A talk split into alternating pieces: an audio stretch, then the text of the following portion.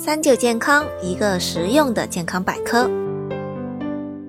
幽门螺杆菌呢，可能大家听得比较多的是那个名称，叫做英文简称叫做 HP 的。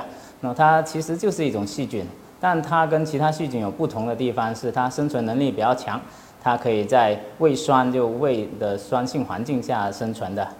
那么它是不是人体的一种正常的细菌呢？答案是不是，它并不是人体的正常菌群，也不是人体的一种共生菌。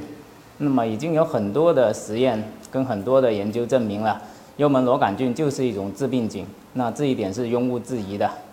那么但是呢，幽门螺杆菌在我国中的感染率是非常高的，超过了百分之五十，接近百分之五十五的水平。它除了是一种感染性疾病以外，它也是一种传染性疾病。那么它主要的传播途径呢？简单来说就是通过粪口还有口口的传播。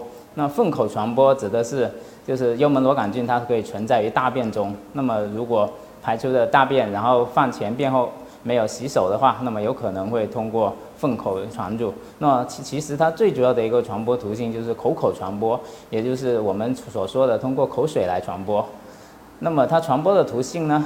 主要一个就是通过共餐，比如没有用公筷共餐的传播，还有通过直接的口水接触，像接吻，那么接吻传播的几率是非常高的，但是也不是百分之百。那么有研究啊，夫妻之间就有一方有，那么配偶获得幽门螺杆菌的几率大概是百分之七十，也就是你不是百分之百有，有可能百分之七十的机会有感染到。还有喂饭，特别是大人给小孩喂饭，那么通过咀嚼了之后，可以通过口水传染给小孩。那么这个是基本传染率很高的，可以有百分之九十以上的机会，所以很多人的幽门螺杆菌都是从小孩的时候获得的。那么其实小孩呢，他是一个高危的人群，很容易感染，而反而大人并不是一个易感的人群。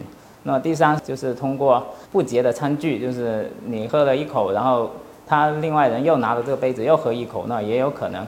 那么通过筷子传播呢？其实理论上有，但是这个几率其实不高的。特别是成人之间通过筷子来传播的几率大概百分之二十到三十而已。另外的像拥抱啊、握手啊这些，还有咳嗽这些是基本没有传播幽门螺杆菌的可能的。